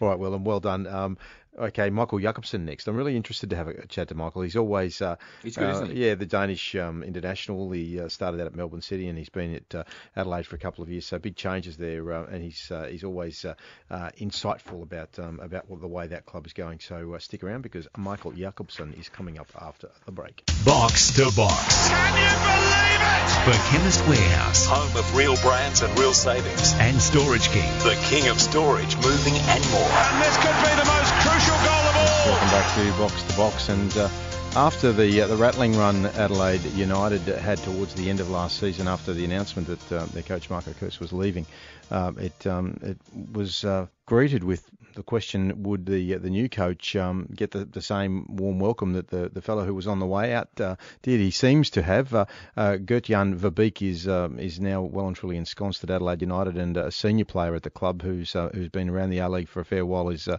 is uh, the Danish uh, Michael Jakobsen, who is joining us on the show tonight. Welcome back, Michael. Thank you very much. So it must have been before we talk about your, your new gaffer, uh, a bit of a surreal uh, season last week, after last year, uh, well, season at least, uh, uh, to to know that your your coach was not staying, and then the, and then the team really regrouped and galvanised and um, and and made a, a fantastic run, and you know almost caused um, you know the, a massive upset over there in Perth, uh, uh, just one step away from from the grand final. Uh, uh, how did that season play out, and what what really was it within the club that that, that that that got everybody together to to, to perform under the kind of duress you were under? Yeah, that's a good question. As you said, we had a we had a not a bad period, but a, not such a good run midway through the season, and then when the announcement came up, we started to get um, a lot of players back from injuries, and, and yeah, everybody was like on the same page. So we, we had to finish off strong to to get the best possible position to go into the playoffs with some momentum as well. And yeah, it's like everything just started to come together, and we, we performed better and better. And as you said, we nearly caused a, a big upset against um, Perth.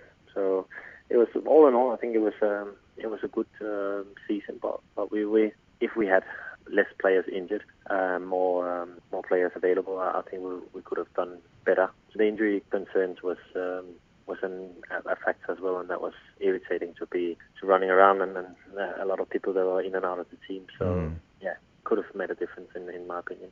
Well, tell us about your new coach. I mean, uh, all the Adelaide United fans uh, right around Australia will be really looking to, to forward to the season with a lot of anticipation. A new coach brings new ideas, new philosophies. What can you tell us about uh, your experience with him so far? Yeah, it's, it's definitely going to be different to what we've we've done before. So we, we have to adapt and, and quickly uh, because the, the, the important games are starting in a couple of weeks. So we need to we need to take a lot of new stuff on board. He has a totally different mindset of, of how to do do the attacking part of football. So um, it's exciting. Uh, it's new. The the training is very enjoyable. So the boys they're happy, and and, and I think so far everybody is is yeah in a positive mind uh, about how the, the coach sees the game and, and how he wants us to play.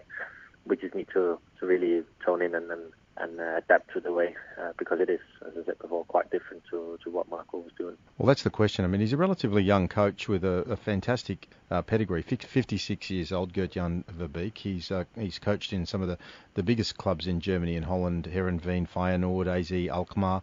Uh, Nuremberg and FC Twente. So, I mean, that is a pretty serious uh, CV to be coming into to the A League with. And, um, you know, you're telling us that that, that he's, um, you know, brought excitement. Uh, you know, obviously as a player, he played 250 games uh, over a decade with the Eredivisie um, side that he, he subsequently coached Heerenveen.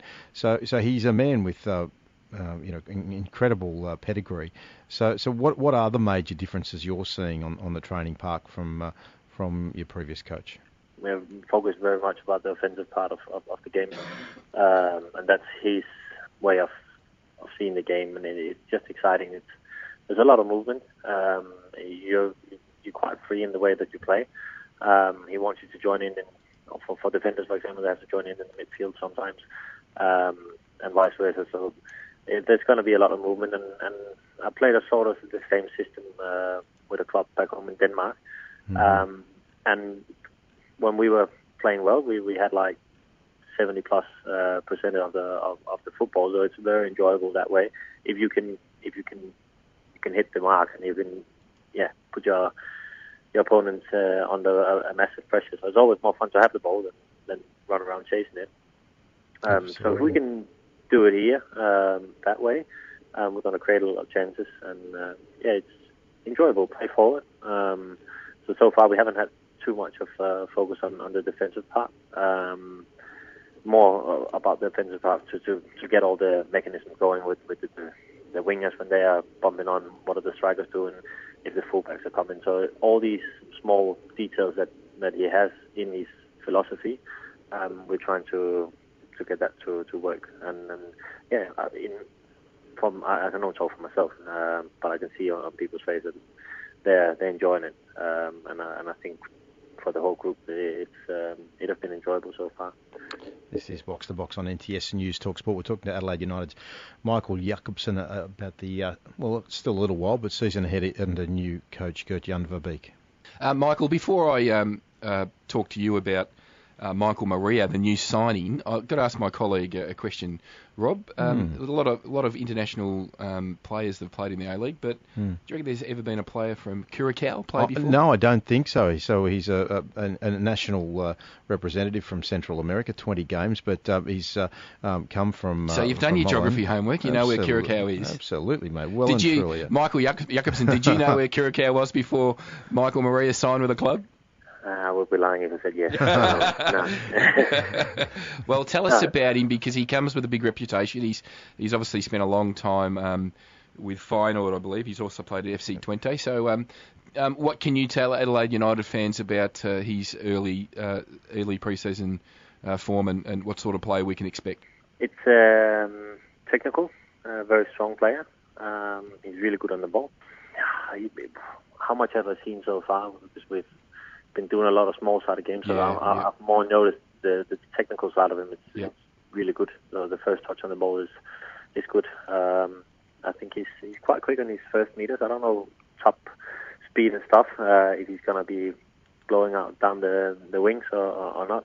Um, but he he has this class about him that he's very um, relaxed on the ball. He's good in, in small areas, so it's exciting. It's um, I think it's going to be a, a very good signing for us certainly is. I think we're all looking forward to that. It's a, it is a big signing because um, obviously Craig Goodwin moving on. I mean, I mean nobody st- wants to stand in the way with a player going to uh, get an opportunity like he's had. But Craig Goodwin was so good for you last year. He, he, I mean, um, he was unlucky not not to force his way into uh, the Socceroos setup uh, at some point. But um, can you just reflect on your experience with Craig and um, uh, how happy you are for him um, to receive a contract like he has?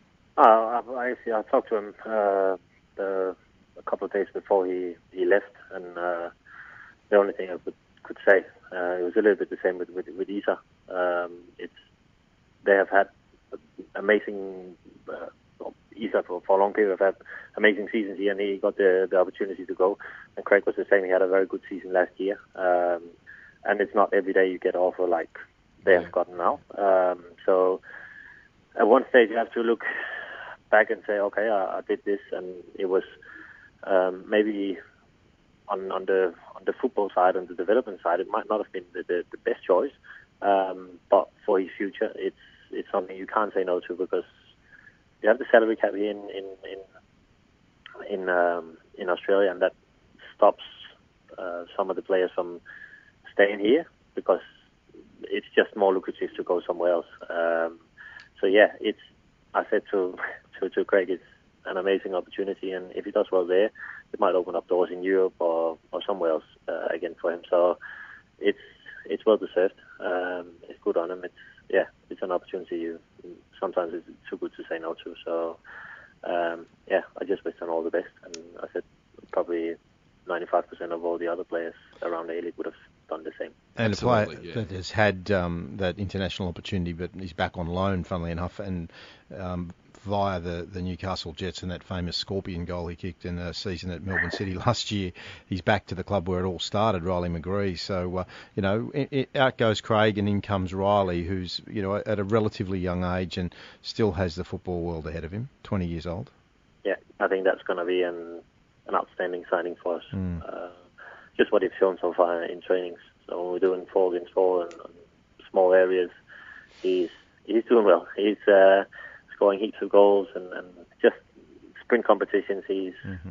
yeah, he beats everybody. I was like, I was very surprised because I, I've never seen him like you know long, fast run. He's more when he's on the ball, he's on the move, but he's really explosive. He's uh, he's a unit man. He, he's going to be really good as well. Uh, so Yeah, he, he's he's always been the, the main playmaker through the uh, the junior national team setups, and uh, he's acquitted himself well. And I think I, I agree with you, Michael. I think it's probably one of the signings of uh, of the A League to date, and I, I know all Adelaide United fans will be looking forward. And he's a home, and he's back home in his hometown um, with his family close by, so uh, I'm sure that's a big a big part of it too.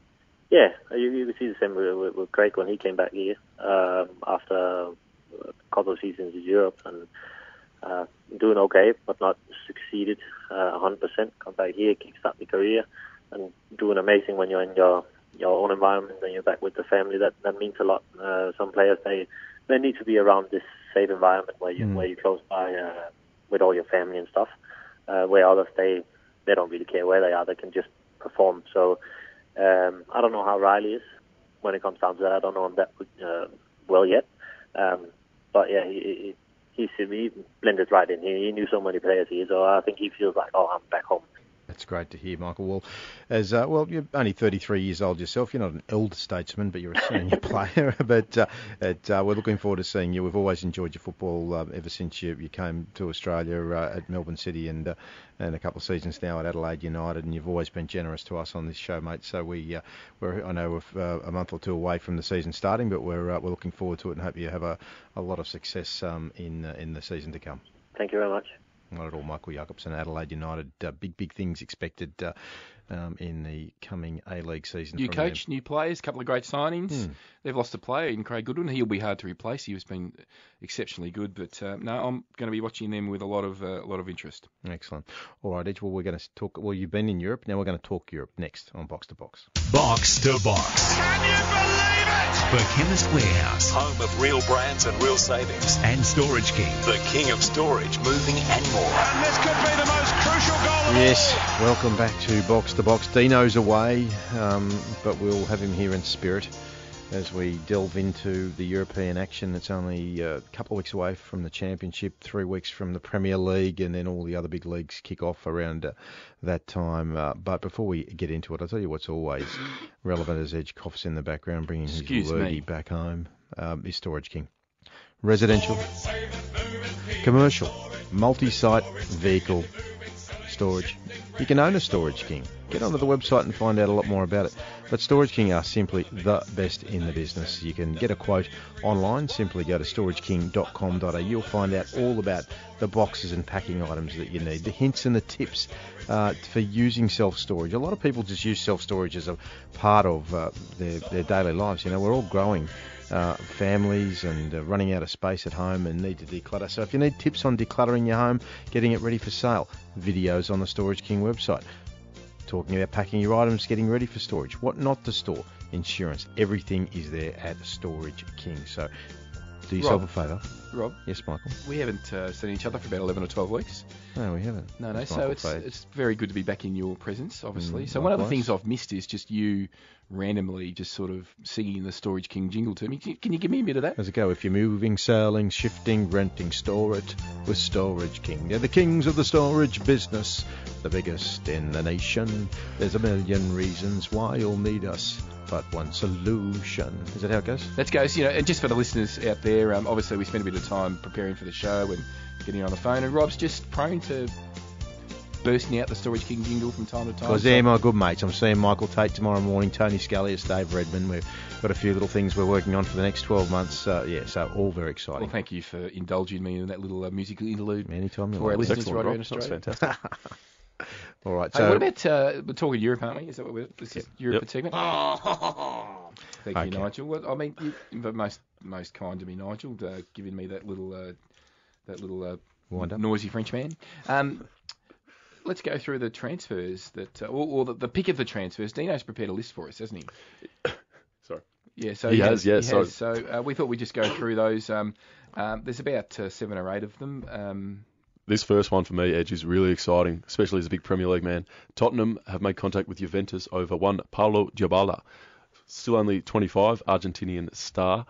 Um, that's really exciting for me. I think it'd really suit English football the way he sort of yeah picks up the ball, drives forward, bangs them in from all angles.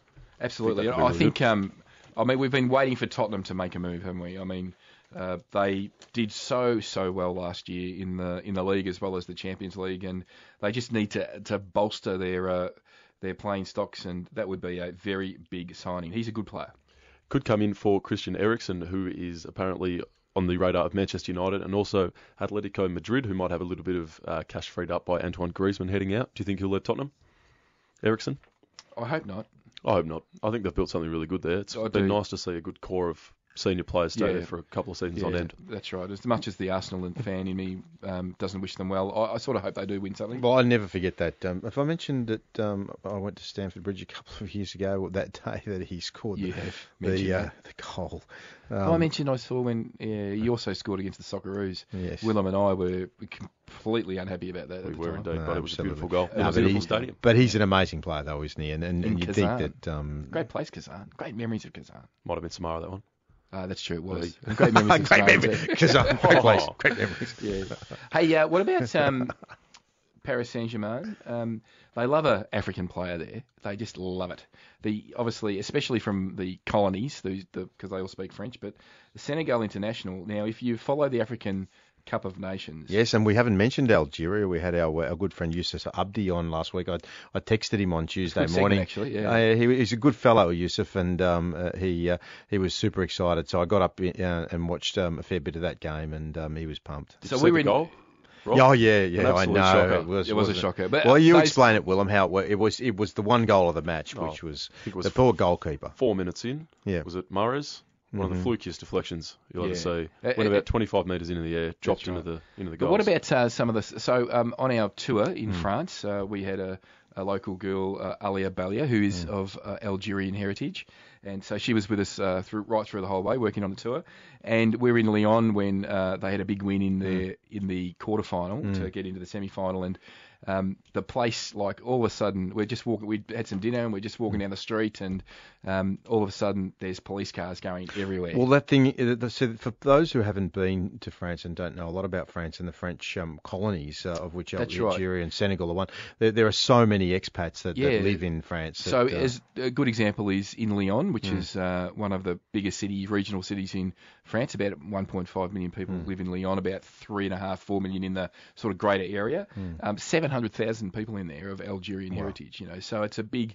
So uh, we were just walking along the street after dinner and looking at the scores, and Algeria's going to win. And as soon as the game was over, police sirens, cars, Algerian kids in cars just doing burnouts, gridlock everywhere. Fantastic uh, Hmm. atmosphere. Um, and it, it is uh, it is uh, one of the unique things about going to France is the cultural mix. You know, Hmm. Yep. great Moroccan communities. And you great, felt safe? Absolutely, yeah. Great Hmm. um, Ivory Coast communities or Cote d'Ivoire communities, great uh, Senegalese communities. So those people who kept an eye on the uh, on the African Nations Cup, Senegal had a good run, and this player had a fantastic tournament. Uh, Idrissa Gouari, um, he's, he's 29 years of age, and the mail is that he's um, on the way to Paris Saint Germain just to bolster some Hmm. of those stocks uh, that uh, of African players. So that's fantastic. And in his place uh, might be Wilfried Zaha. That's it. Still only 26 Zaha. Feels like he's been around for a long, long time. Yeah. He's been yeah. Well, he was looking to head to Arsenal. That's looks like it's fallen through. It still looks likely that he'll leave uh, South London. So yeah, it could be up to Everton. Yeah, that's right. He looks like he's going to Everton. Liverpool manager Jurgen Klopp has ruled out re-signing Barcelona's Brazil midfielder Philippe Coutinho, who left Anfield for 142 million pounds in 2018. He's ruled it out. Um, obviously, uh, these um, the big Premier League clubs have been doing their pre-season tours. Did you see the uh, the footage of Jurgen uh, at his press conference where a journalist has asked him for a hug? Oh, he would have given it. He did. Given it out, it was, surely. was fantastic.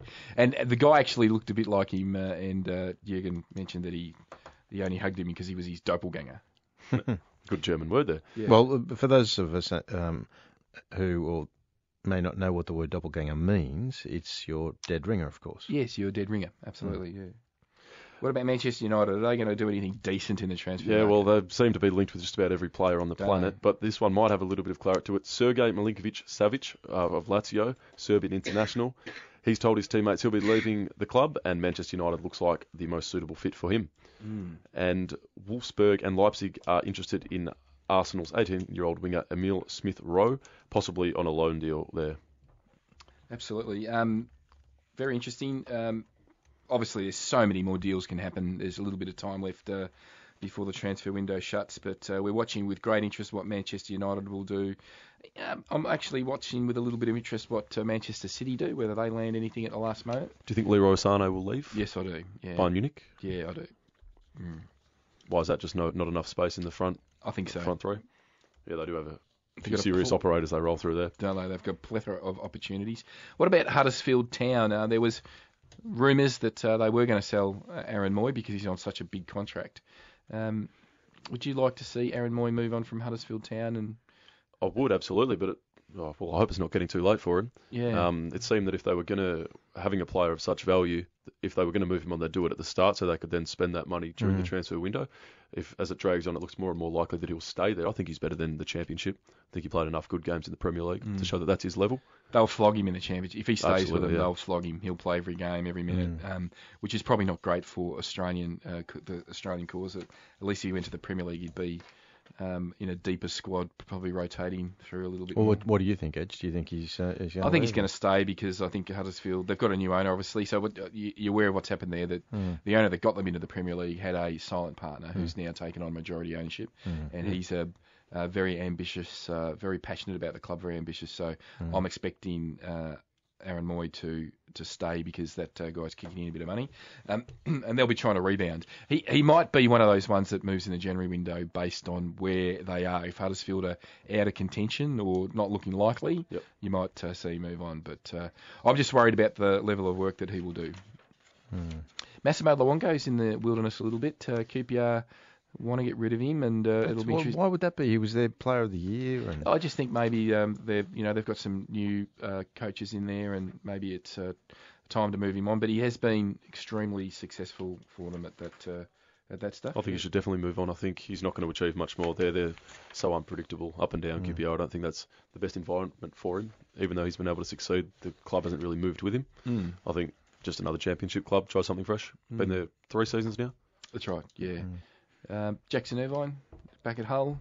yeah, I was um, thinking of calling uh, Jackson this week to, to get him on. They're, they're uh, um, If you follow Jackson on Instagram, he's been having the time of his life in America. He Yeah. loves his music, obviously, so he has been he'd been uh, posting stuff at uh, a whole heap of gigs. Uh, so I hope he, hopefully he's had a great break, and uh, he's ready to go because he's uh, another one that will play a lot for the Socceroos this year, I would think. Absolutely. All right, boys. Let's wrap that up. Stoppage time next. You got a bit of gossip there, Willem. Indeed. Um, Always, tribute to Dino. All right. Next on Box to Box. Box to Box. Can you believe it? For Chemist Warehouse Home of real brands and real savings. and Storage King. The king of storage, moving and more. And this could be the most crucial This goal is of all stoppage time on Box to Box. There's nine minutes fifteen to go as the fourth official. Doesn't they don't often put 15 seconds up on, on the board, do they? You No, know? they don't. This is the first time ever breaking records on Box to Box. Well, Michael, it's been good to have you back in the studio, mate. Um, so no doubt um, now that you're home, you're looking forward to um, settling back in and mowing the lawn and um, you know doing all the, the, the chores and um, yeah, just uh, staying in Australia for a little while. Eh? Uh, unfortunately, I have to disappoint you, Rob, because that's not the case. Because we have got a pretty serious program at the Green and Gold All right, well, we're going to indulge because we don't often do this, but we know that our listeners are football fans, and and you know we um, we're a joint uh, a collaboration, obviously, with um, Macquarie Media and and the Green and Gold Army, um, creating this program over the last uh, four or so years as we've done, and uh, there's a lot of our listeners are your your your guests, your tourists uh, who, who travel the world from. You know, World Cup to Olympics to qualifiers of all sorts, and but there's a lot of people who've got travelling to football games on their bucket list and, and they haven't done it yet. So when you're going to tick an item off the bucket list, the first thing you've got to do is do something. That's right. You've So can to I? apply, don't you? Yeah. So I just thought I'd run through the programs between mm. now and sort of this time next year, so we can just sort of whet the appetite of listeners around Australia. So um, obviously uh, Australia's playing Taiwan uh, in a uh, World Cup qualifier soon, so we'll be heading to Taiwan. Uh, that's the next program. That'll be up on the So what's pretty soon. exciting about Taiwan? I mean, uh, what, what? Well, it's obviously Chinese Taipei, Yeah, uh, yeah, yeah. so um, it's uh, got a similar feel to China, but it's an interesting place. There's uh, quite a lot to do in uh, Taiwan's capital city. Uh, it's a great stadium. Mm-hmm. Um, it'll be yeah, so it'll be a three-day tour, a bit, a bit of a city tour, and then obviously see hopefully the last uh, session of training before the and before heading off to the game. Um, the next one is uh, we're actually doing the family and friends uh, program for the young Matildas in Mm-hmm. Thailand in Chonburi in uh, late uh, October and early November. That's a very big. It's the Asian Cup for the young Matildas. Um, that'll be a good experience. The one I'm really looking forward to though is the Olyroos. The next one after that is the Olyroos. Uh, we'll be um, heading to Thailand again uh, to watch the Olyroos go through their Olympic qualification tournament. Uh, we then after that uh, have Jordan with a Socceroos in a World Cup qualifier. And then after that, we have the big one, Copa America in Argentina and Colombia. So there is a lot to look forward to if you're a fan of uh, Australian football and you want to go along with the Green and Gold Army and have uh, Are a travelling, unique Willem? experience. You've been on a couple of trips. I might have to ask for a raise at box to box if I'm going to get to uh, Argentina, but it's a possibility. We'll see how Well, it why goes. don't you just ask him if you can work as one of the, the tour guides? Or, I'll you teach know, you out the backpacks if you like, Edge. I'll uh, take Dino's job and Oh, mate, so, you No? he's not here. You're Yeah, already oh, sorry, cutting his Dane. grass. You'd be in big trouble. So, Young um, who was in Russia with us, uh, he had a good time. Didn't I he? absolutely loved it. Yeah, I was on my bucket list. I thought better do something. Yeah, and you, you mentioned earlier in the show, obviously, that the Matildas have got to qualify for, for the Olympics, but uh, you know, I remember Sydney 2000. Um, it did. Well, that's the one after Copa America. We go to Mm, yeah, the yeah. Tokyo Olympics as well for hopefully the Matildas and the Olyroos. Yeah. So you're going to do something like so. Let's say um, you know somebody wants to go to the Olympics and uh, and and they they want to um, watch other sports. I guess you could just um, Yeah, know, well, that's part of it, obviously. The, the only thing about the Olympic football is that uh, most of it occurs outside of Tokyo. So it's in Sapporo, Osaka. Yeah, true. Kyoto. yeah, I remember that. uh, the, the- Yokohama. The very first um, That's right. So the game that opened the Olympics was at the MCG uh, Yeah. in 2000. I remember going to see Australia um, play uh, Italy, um, right, and uh, yeah, and then we drove up to Sydney the next day. Yeah. Mm, yeah, so um, that's which is one of the appeal of uh, Olympic football tournaments is you get to see the, the other parts of the country that not necessarily you do, but we do obviously end up. Mm, But it's very World Cup in its style. It is, yeah, it is.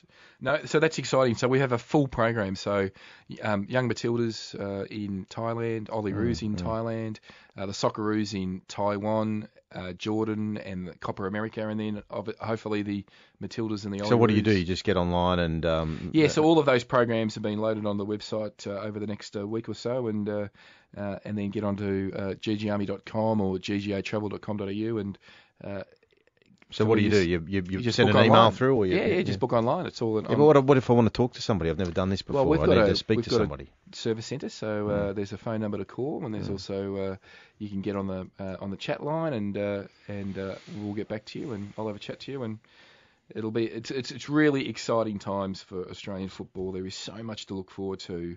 Um, Copa America, um, I know uh, you know how big it is, Rob. Oh, I'd love to go to Argentina. extremely popular. The amount of They registrations got really good had. beef over there, don't they? Yeah, big on the barbecue bowl reports. Yeah, very similar climate to Australia. So we're anxiously waiting to see which group we're going to be uh, Mm. joining the, the Socceroos. Um, yeah, so it's a big, uh, big program for the Socceroos. Tho- those um, eight qualifiers before we head off to Copa America, and then another five, guaranteed of five group games, and then you know finals if we can get through. So there's a lot to look forward to for the Socceroos. Have the Green and Gold Army been to Jordan before? Yes, we have. We've so been to that's the before, real yeah. rivalry rivalry yeah. building. Yeah, we've That's been twice to Jordan before. It's a fantastic place, Jordan. Yeah. Obviously, uh, Wadi Rum Desert and down to Petra to see uh, the, the historic uh, sites in Petra. Petra are fantastic. Down to the Dead Sea as well. Um, lots to do in Jordan. Fantastic. Uh, Jordanian manager Vital Borkelmans was very excited. Oh, excited. nice little segue there, Willem. He sort of just leaped right out of the Green and Gold Army into his story about Jordan. No, well, Vital Borkelmans was very excited that they've drawn Australia again. He said, um, He if is, they want they like revenge, beating us, Yeah, yeah. if they want revenge for the uh, the Asian Cup in January, bring it on. Uh, he likes it. Yeah, no, So he's, we'll- he's uh, well, he should be plucky too because they absolutely destroyed us in that game. We we were Mm. garbage in that game. Yeah. Well, I guess that's the thing, isn't it? I mean, we've been in Asia for a few years now, and um, and th- these are the rivalries that are starting to, to grow, aren't they? That, Well, uh, I spent a lot of time uh, in Asia, and uh, it's fair to say that every single team we play in Asia grows. Mm. Uh, their, their level of motivation is greatest against us. Is it because they think we're arrogant SOBs, or that we? Um, I think there's a bit of Adam Goodes in that. or- I think they think we're uh, we like ourselves and we're a bit uh, a bit too racist. Uh, Okay. they, it's, you'd be surprised how much feedback we get along those lines. It's a real shame that we have that uh, perception, and you Mm. know, unfortunately, some people have uh, done a hell of a lot to to uh, to earn that right. But um, you know, as someone who comes from such a massive multicultural um, sort of background, you know, I, I mean, I know for a fact that my grandparents were Anglo-Saxon Aussies. Back in the 60s, they welcomed my mother's family, Lebanese people, into their family, and, and there was never, ever a hint of any racism in our family from my, my nan and pop to my sitta and jidda on my Lebanese side. Just perfect mix. Married into an Italian family, no problems whatsoever. I never ever saw any of it in my entire life, but I know that it exists out there. And, and that's the thing that, that I hate about uh, the perception of some other countries around the world about this great country of ours, um, which in some areas is correct, but in so many areas that, that they, they just, you know, we all get tarred with the same brush.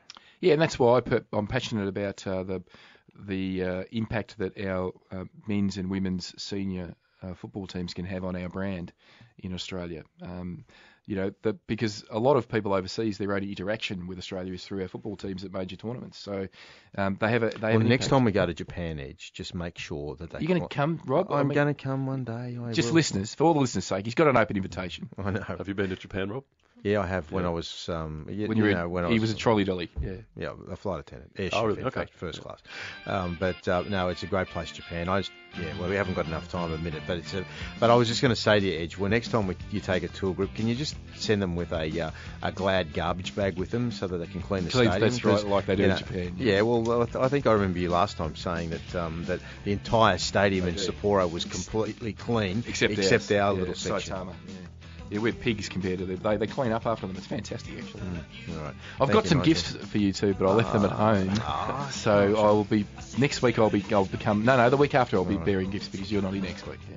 Yeah, true. Actually, I am going to take the weekend. I'll have a little uh, romantic weekend for my wife's birthday, heading up to uh, the Victorian uh, spa country. All right, gentlemen, that is box to You box like for another it? week. Look at the Daylesford? It is beautiful. Oh, Edge. went to Daylesford last week. It's a great place. birthday. Yeah, not bad. Yeah, excellent. Edge, welcome back. Nigel, thanks for pressing the buttons. Well, Cheers, Rob. join us next week on Box to Box. We'll go from under the pitch to the okay.